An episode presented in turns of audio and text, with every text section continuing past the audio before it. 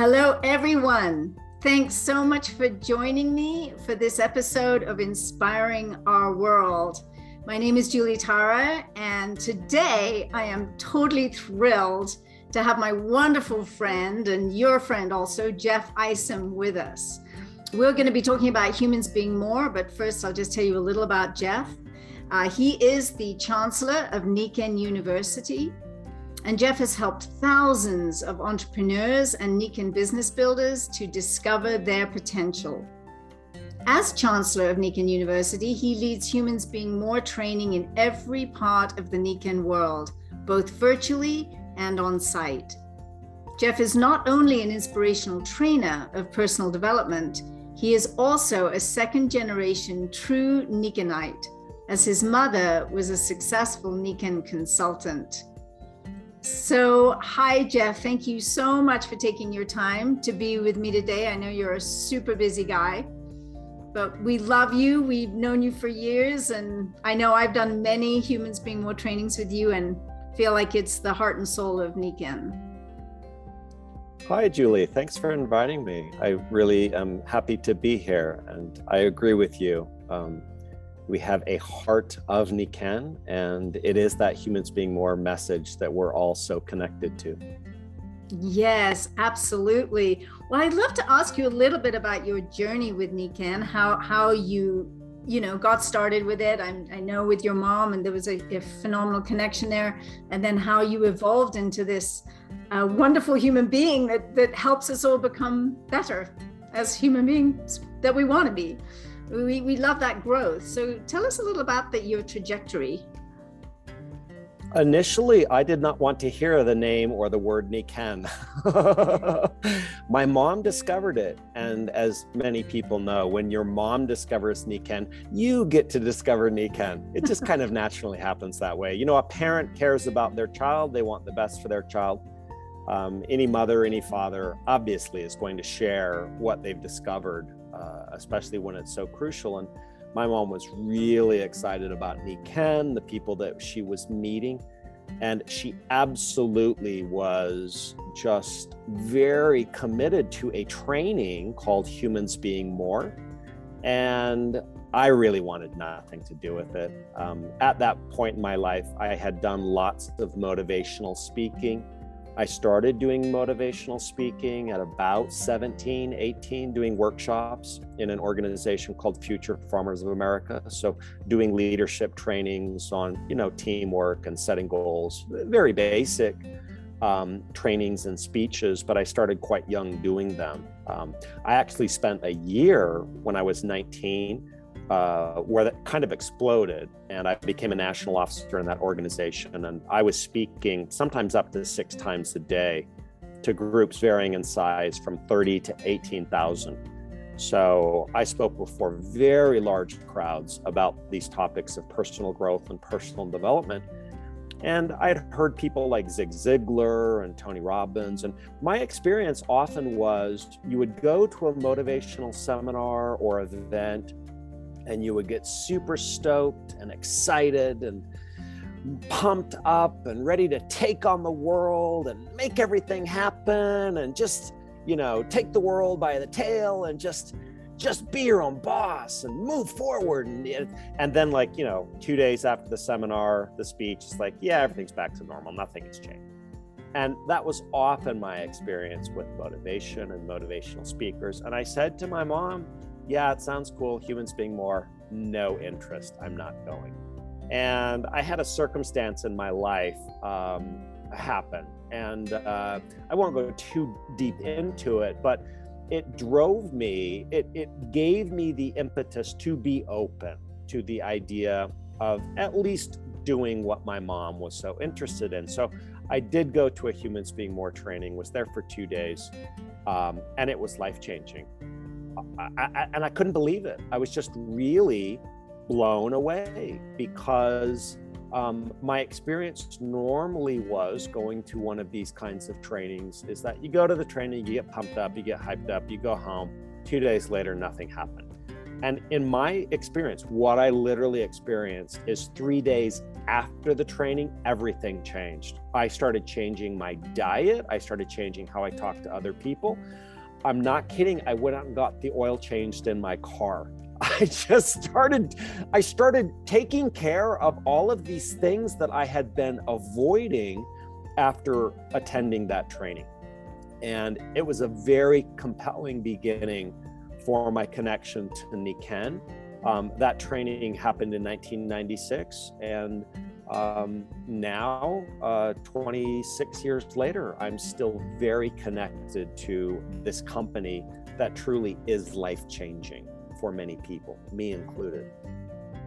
That is an incredible story, Jeff. I never knew a lot of that but i never knew that you started like at 17 like well, what comes to my mind then is that this has been a natural calling for you to be a trainer a motivational inspirational trainer like all your life and then to have such a shift during humans being more having had all the experience you had prior is is really that's amazing to me. That's like it just shows the power of humans being more. And, and uh, you know i know from my own experience I, I, think i've done it 24 25 times is is is i know that when we we would you know bring our teams to humans being more and people would have life-changing experiences like you describe. and usually in the business it would just their business would just skyrocket. It would just explode because of those shifts. Just like when you said the oil in the car you know that's so such a great metaphor. You change the oil in the car you know like it's just like starting to change all those things around around you because you you have made that shift. So I, i'm sort of curious about was it a challenge you were having that mm, pushed you in to doing humans being more? Was that the the motivation? Because often i think challenges in our life are the things that are the impetus for for taking on something new or experiencing something different. You know i was at a point in my life where if I if I can uh, speak with a tiny bit of narcissism, I have lots of talents and gifts. I'm quite bright. I'm very creative. I'm well spoken. I make connections with others pretty easily. Um, I I have lots of gifts, and I just didn't know what I wanted to do with my life when I graduated. I had no idea. I didn't know what I wanted to do when I got to university, I wanted to study everything. I wanted to study the sciences and the arts and um, the social sciences. And I ended up studying what I thought would be the most fun. That maybe wasn't a good choice, but that's what I did. I studied something that was really fun and enjoyable. And when I graduated, having really enjoyed my course of study, which was film studies, I also was a filmmaker and was making documentary films. I really did not have a clear direction in my early 20s, what I wanted my life to be about. And what I did, some people think this is kind of maybe a little crazy, but what I did, I sold everything I owned and I decided to go to the most dangerous place on the point of the earth. Right now, it would be Mariupol, right? You'd go to Ukraine. If you wanted to go to the most dangerous place potentially on the face of the earth, you'd go to Ukraine. So, what I did in the mid 90s is I went to Bosnia. I sold everything I owned and I went to a place of tremendous chaos. I was feeling a lot of chaos in my own life. And I went to Sarajevo, this very chaotic place. And I spent one night sleeping in a cemetery. Um, the hotels were so expensive. The only open hotel in the besieged city of Sarajevo was being bombed and shelled by the Serbian army. The only place that was open was the Holiday Inn Hotel that had been uh, opened up in 1984 for the Olympics in Sarajevo, the Winter Olympics, and they were charging 500 US dollars a night, which in 1995 was an insane amount of money. In, insane amount of money. It's it's a small fortune. I couldn't afford that. It was filled with UN workers, the Red Cross, CNN. They were all taking up all of the rooms. It's a large hotel, but it's the only operating hotel. So I was wandering up and down the streets of Sarajevo, um, buildings bombed out, pockmarked with bullet holes, and I didn't feel comfortable enough. Had I been in my 30s, I would have just asked somebody. I would have said, "Hey, can I come sleep at your place?" if I was in my 30s, I would have done that. Yeah. Without even thinking, I would just ask somebody, "Hey, I need to come sleep at your place." But I ended up sleeping in a cemetery, and about halfway through the night, it started raining. I just bundled myself up in all my clothes and covered myself with a, a, a, a, sleeping bag that I had.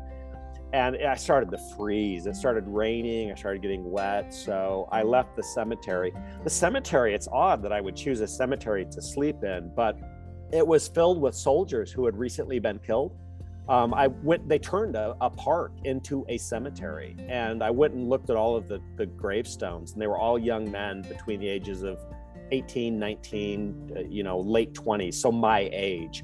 And it's a strange concept, but I thought if I sleep here, I will be safe.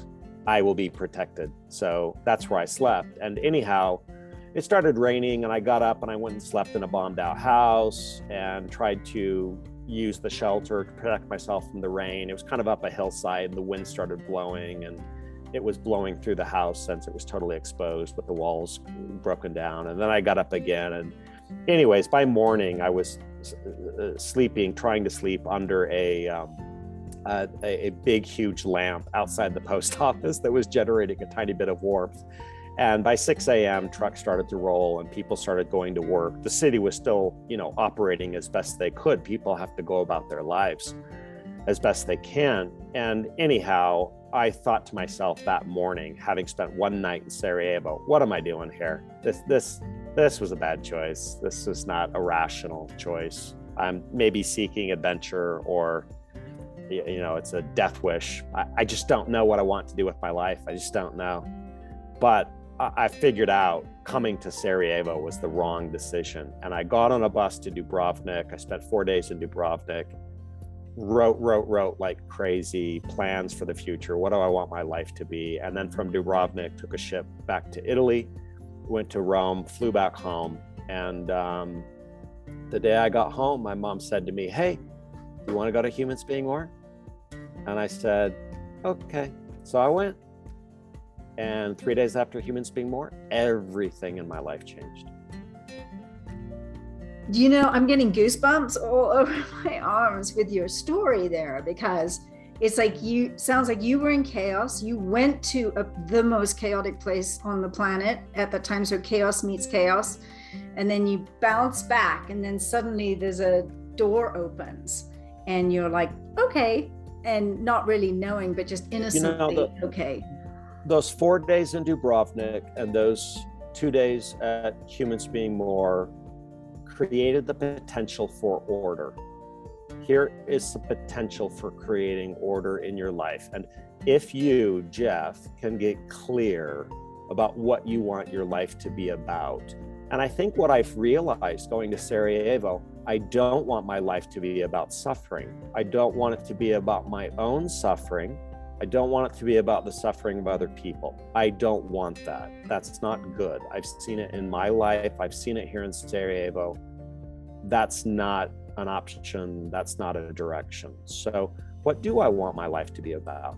And going to humans being more, humans being more, you get connected to love so powerfully because you're surrounded, you're enveloped by love. There's an exercise where you're literally surrounded by people who are focusing love on you at a very deep level. And it's not goofy, it's not gimmicky, it's not um, inauthentic, it's real. People who are attracted to Nikken are attracted to this idea of reducing suffering and maximizing love, peace, happiness, joy in their own lives and in the lives of others. And I recognized that going to humans being more. I saw that in the reflection of the faces at my training, the face of my partner, my group members.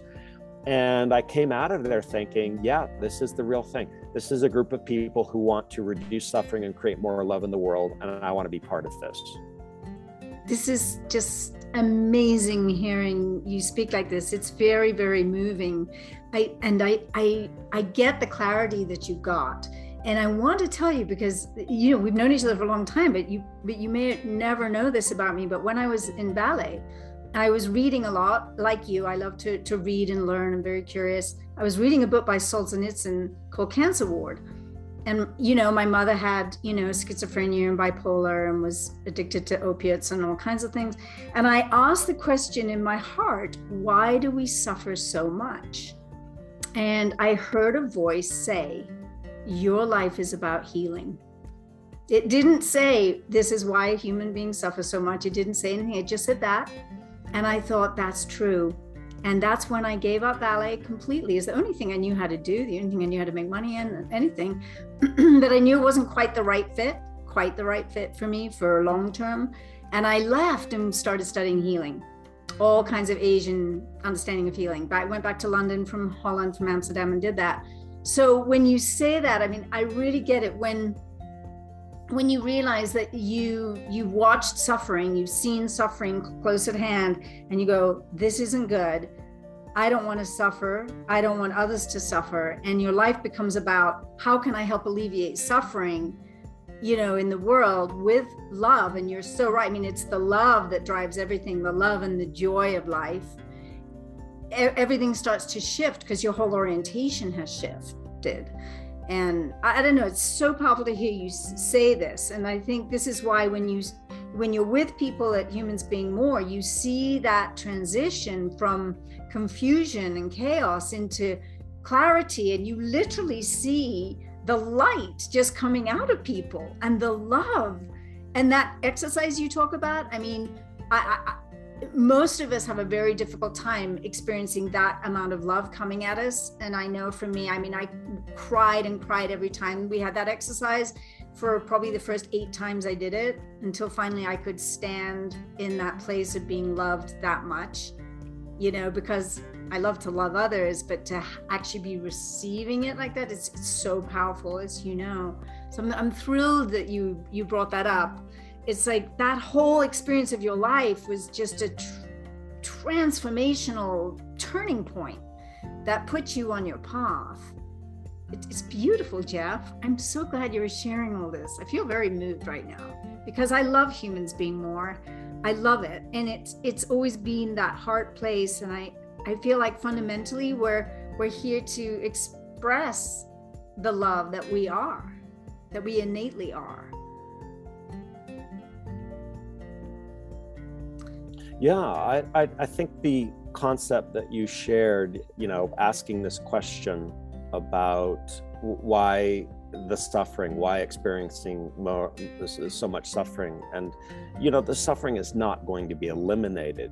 We're probably not going to see it in our lifetimes, and maybe it actually wouldn't be a good thing for it to be completely eliminated. Um, who knows what would replace it? Um, be, because what stands in in opposition to suffering is healing. And that became your focus and answering why is there suffering? Why does suffering exist? Why is there so much? Why do we have to see it? Those are all questions that may be worth asking but a, a focus on healing may be the proper answer that the proper answer is to focus on helping others to be their best, to be their best selves, to be and be healed. Um, that maybe is the proper response. And I felt like Nikken was a place where I could focus on that. And I almost immediately made a decision. I contacted Beverly Pepin, who was the international director of training for Nikken at the time and I said to her, Hey, I want to be a humans being more trainer. That's what I want to do. Um, 1996, that's when I began my journey to, to towards becoming a, a trainer um, in Nikken, um, training humans being more classes, and uh, eventually my position now of the chancellor of Nikken University. And you have conducted classes in how many countries? many.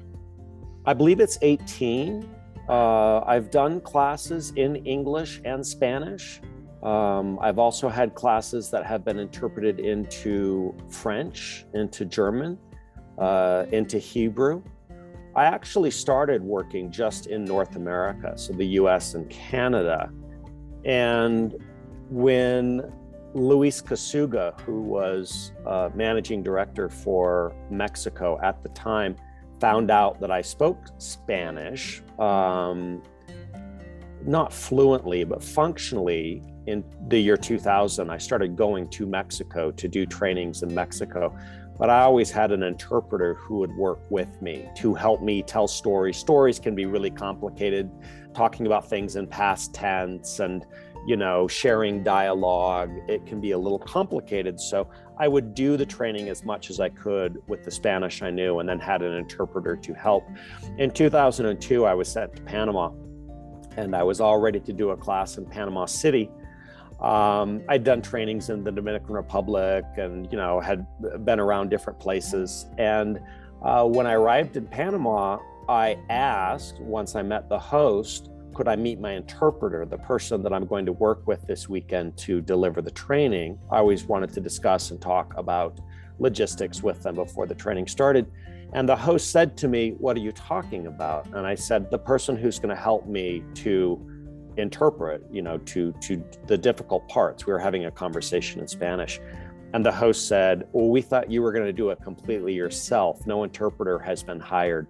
So for two days, I had to use all of my knowledge about the Spanish language and my excitement, my enthusiasm for humans being More to try and make it work. And we had a very committed group of people. They wanted to experience growth and change, and they wanted to have a good experience. They weren't just focusing on my lack of language ability. So we had a successful weekend. It went great um, there's an exercise that we do during humans being More called I plus M equals R. And it's about the idea of getting results. And when you come to humans being More, um, you'll have a chance to experience this game about why it may be that you are or aren't getting results in your life.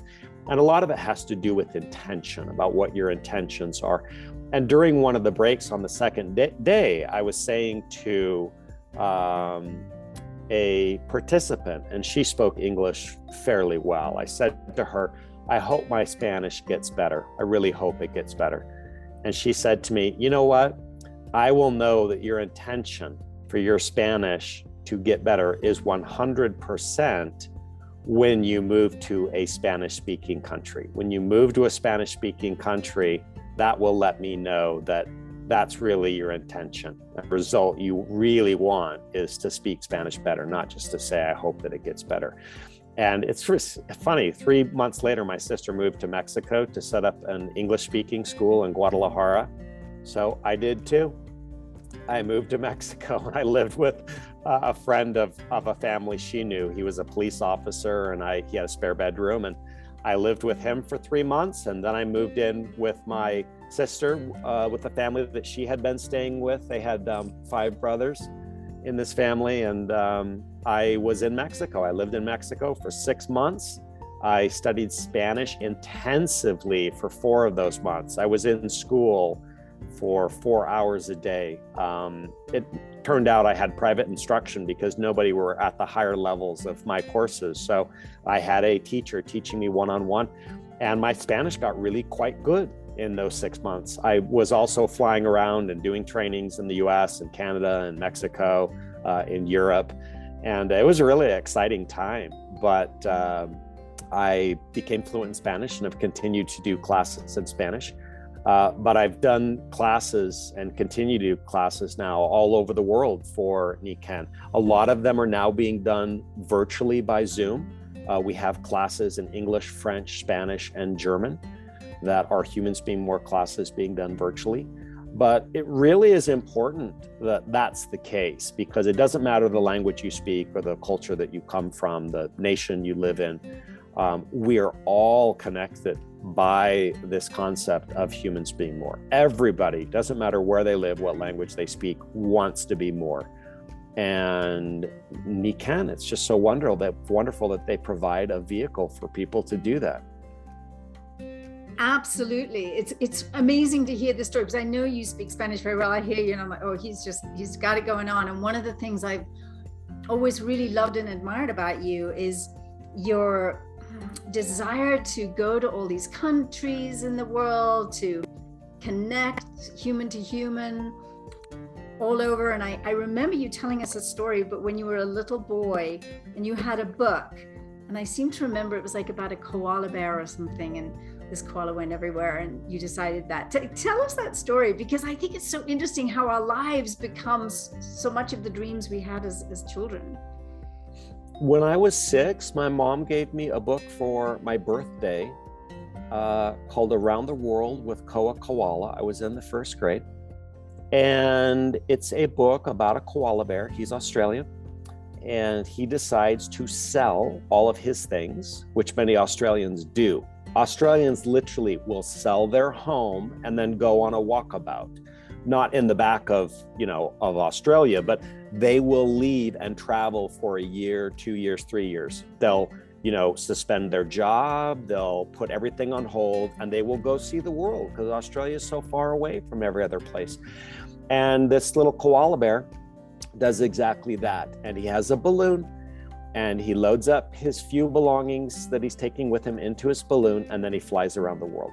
And there are 100 stories in this book. Um, each couple of pages is a different story. It's a large storybook and he goes to Argentina and to Nairobi and to Japan and to Russia and to uh, Germany and to uh, the Inuits, the, the native peoples of the north, of northern Canada. And he goes to Oklahoma and meets cowboys. And he goes around the whole world and meets with boys and girls, with children from all these different countries and cultures. And you learn a little bit about how children in Egypt and how children in Iraq and in India, what their lives are like. And man, I was hooked. I got hooked at six years old. I actually did a drawing. I did a drawing of the planet and then a boat. And my idea was that one day I would get in this boat and I would sail around the world and I would meet all of the children of the world. I, I, would learn about their lives and their customs and their cultures and the food they ate and the things they did. And I was so excited for it to happen someday.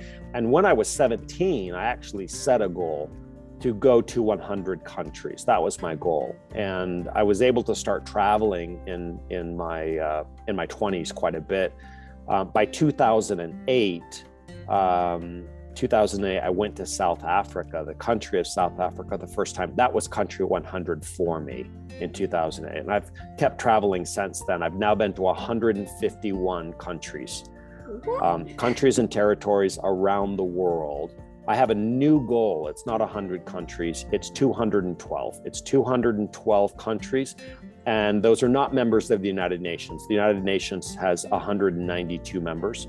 Um, 212 is the number of countries that can compete in FIFA's World Cup uh, and the Olympic Games. So there are places like the Vatican that do not send Olympic teams. They could. The Vatican could send a bunch of cardinals, you know, to FIFA's World Cup and play in the soccer games, but they don't do it. But the Vatican doesn't field a team at the Olympics, um, and they're not a member of the United Nations.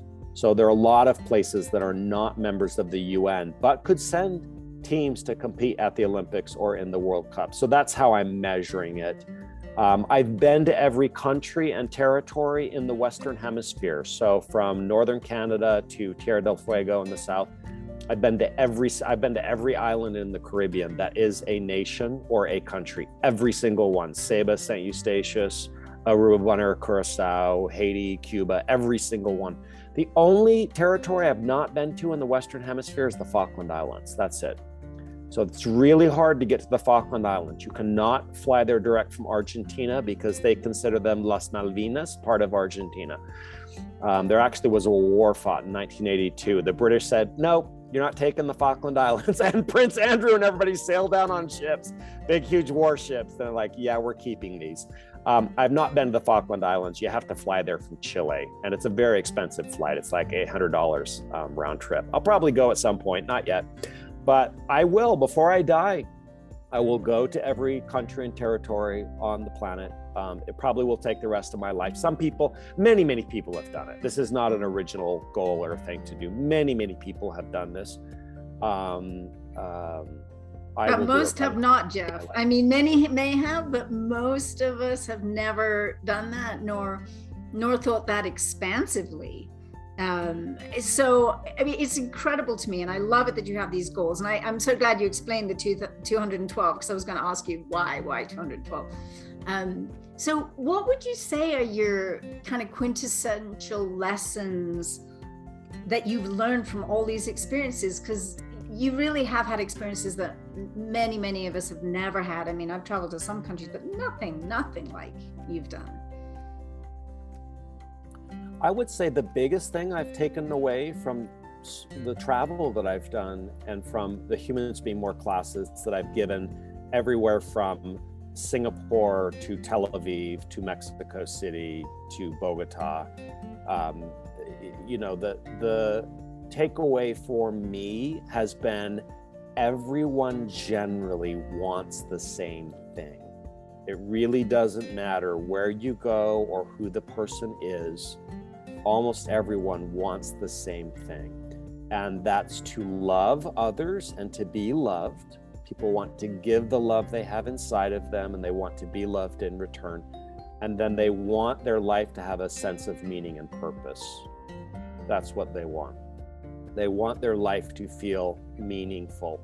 They don't want to be nihilistic, that life has no purpose, that it has no meaning, that it's just this random act of the universe, but there is a real purpose and meaning to my existence, to existence.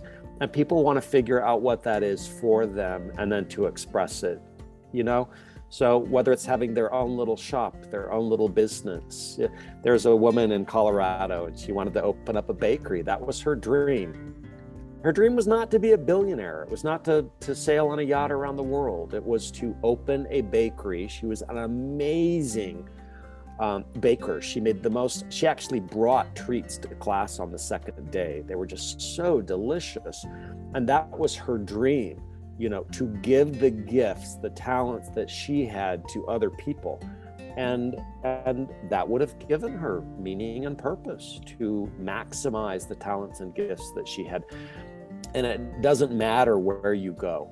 Um, everybody wants to love and be loved, and they want their life to have meaning and purpose. And it's expressed in different ways. Um, for some people, you know, it is it is having a house on the beach because that's what they need to feel complete in their soul. Um, but it's different for everyone. But it's you know it's manifested in different ways. But at our core, we're pretty much all the same. We're all connected. Um, we're very different in many ways, but we're also exactly the same. That's beautifully put. And I couldn't agree with you more. I think that sense of purpose and mission is is so vital to all of us and and then to express to cr- be creative through our gifts um, and and i love that in in humans being more that that we really work with that you know that question and then clearly the loving others and being loved is is at the core of it all. It's kind of, I think it's what makes up. I remember my son talking about string theory once in school, and I was like, and he was like, "What do you think it is?" And I said, "I think it's love. I just, I think it's love. Love is the string theory. It's the thing that connects us all." Um, but it's wonderful to see the diversity of how we bring our purpose and mission uh, into form, whilst we have the privilege of life here because it, it, does it for me it's such a privilege like every morning when i wake up and i watch the sunrise and i'm like wow what a privilege to be on this planet at this time. And we're at a powerful time of change and transformation on the planet. I feel like, you know, we, we've all been in a sort of cocoon and now we're in like chrysalis stage and we're like, okay, what kind of color butterfly am I going to emerge this time you know and and we're all going through it and you know i listen to a lot of things i was you know as you do and and reading and studying and in fact i, I just uh, listened on audible to Pema Chodron, she did a book, well, it was from talks called Practicing Peace in Times of War.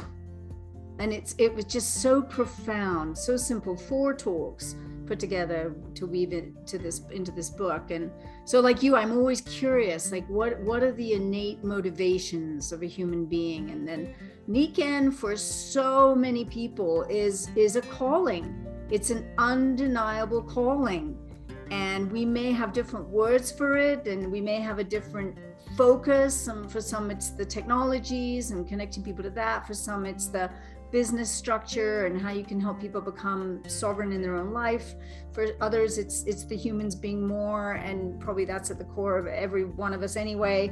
Um, but you know you've you've met so many Nikken consultants. Um, what do, what do you see with that? Do you see it being very varied, or like you said prior, is it all kind of boils down to the same same thing? It's extremely varied. The, the mission and purpose of our consultants is extremely varied. I would say that that is probably one of the most important things we do at Humans Being More um, we actually write a mission statement where people create a paragraph that expresses what they feel their life is about, um, what the meaning of their life is for them. And then we create something called the purpose statement, which is kind of a surprising statement. It's very, very short, it's actually only a single word. Um, it's kind of a, a, a surprising experience to think that a purpose, that someone's purpose might be encapsulated in just a single word. But I have found that people use Nikken as a vehicle. Primarily, they use it as a vehicle to accomplish very different things, very different tasks. Um, people do not want to do the same thing in, in their life. I mean, we, I believe it's now 7.89, 7.89 billion people it keeps going up. And although people are similar, people have different ways of, of achieving their objectives. And there's a lot of diversity among the consultants in terms of what they want to accomplish through Nikken as their vehicle and how they want to change their own life and the lives of others, the kinds of activities they want to be engaged in and involved in. Um, I, there's a consultant who's a ventriloquist. they do puppet shows. They do puppet shows um, as a, a, children's ministry, and that really is a huge focus, a huge part of their life. I don't know any other consultant who is a ventriloquist and does, does, puppet shows. She's the only one. I love um, that. But when you get to know our consultants, our consultants are interested in so many um, various activities and causes and interests. Um, and they all have very different, very different lives. But Nikken is something that binds and and allows many of them to pursue those interests, those activities, those loves with such passion. They're able to do it because of of the freedom that Nikken can give them, the confidence that Nikken can give them, the opportunity.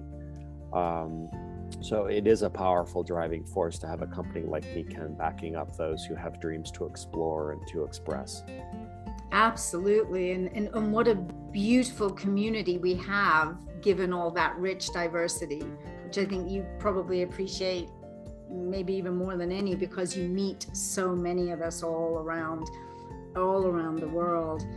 So, you know, just as we're coming to, to a close, I know I know you need to go on with your next thing. Um, I want to ask you about the future a little bit. Like, what do you see with our world? Where do you see Nikken fitting? What's the importance and relevance of Nikken here and now going going forward?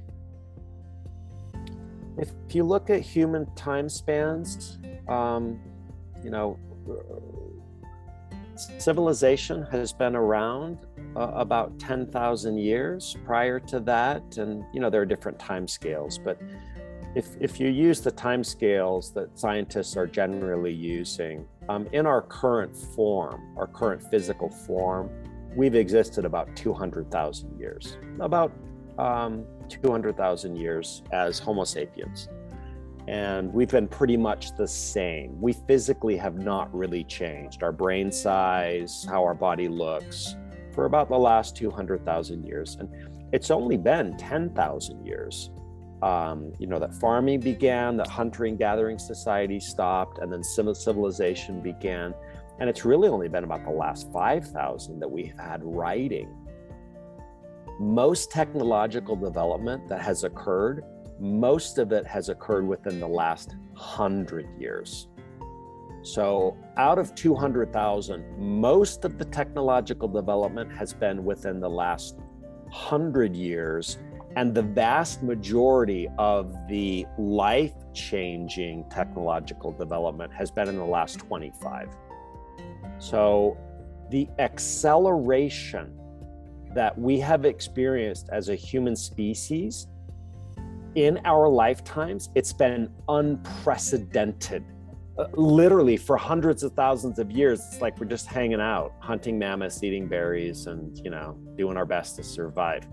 And then all of a sudden it's like oh my gosh social media everywhere. And uh, not a hundred channels or a thousand channels. There are literally 10 million channels. There are 10 million or 100 million. If you include tiktok and youtube there are 100 billion people broadcasting constantly their own little television channel you can tune in to a hundred, you know, not a hundred billion, um, a hundred million different channels at any given moment of people broadcasting. And the spread of information and the collaboration that's happening and the acceleration with computing power, with biotechnology, with different kinds of innovations, it's accelerating at such a rapid pace that my only answer is no one knows.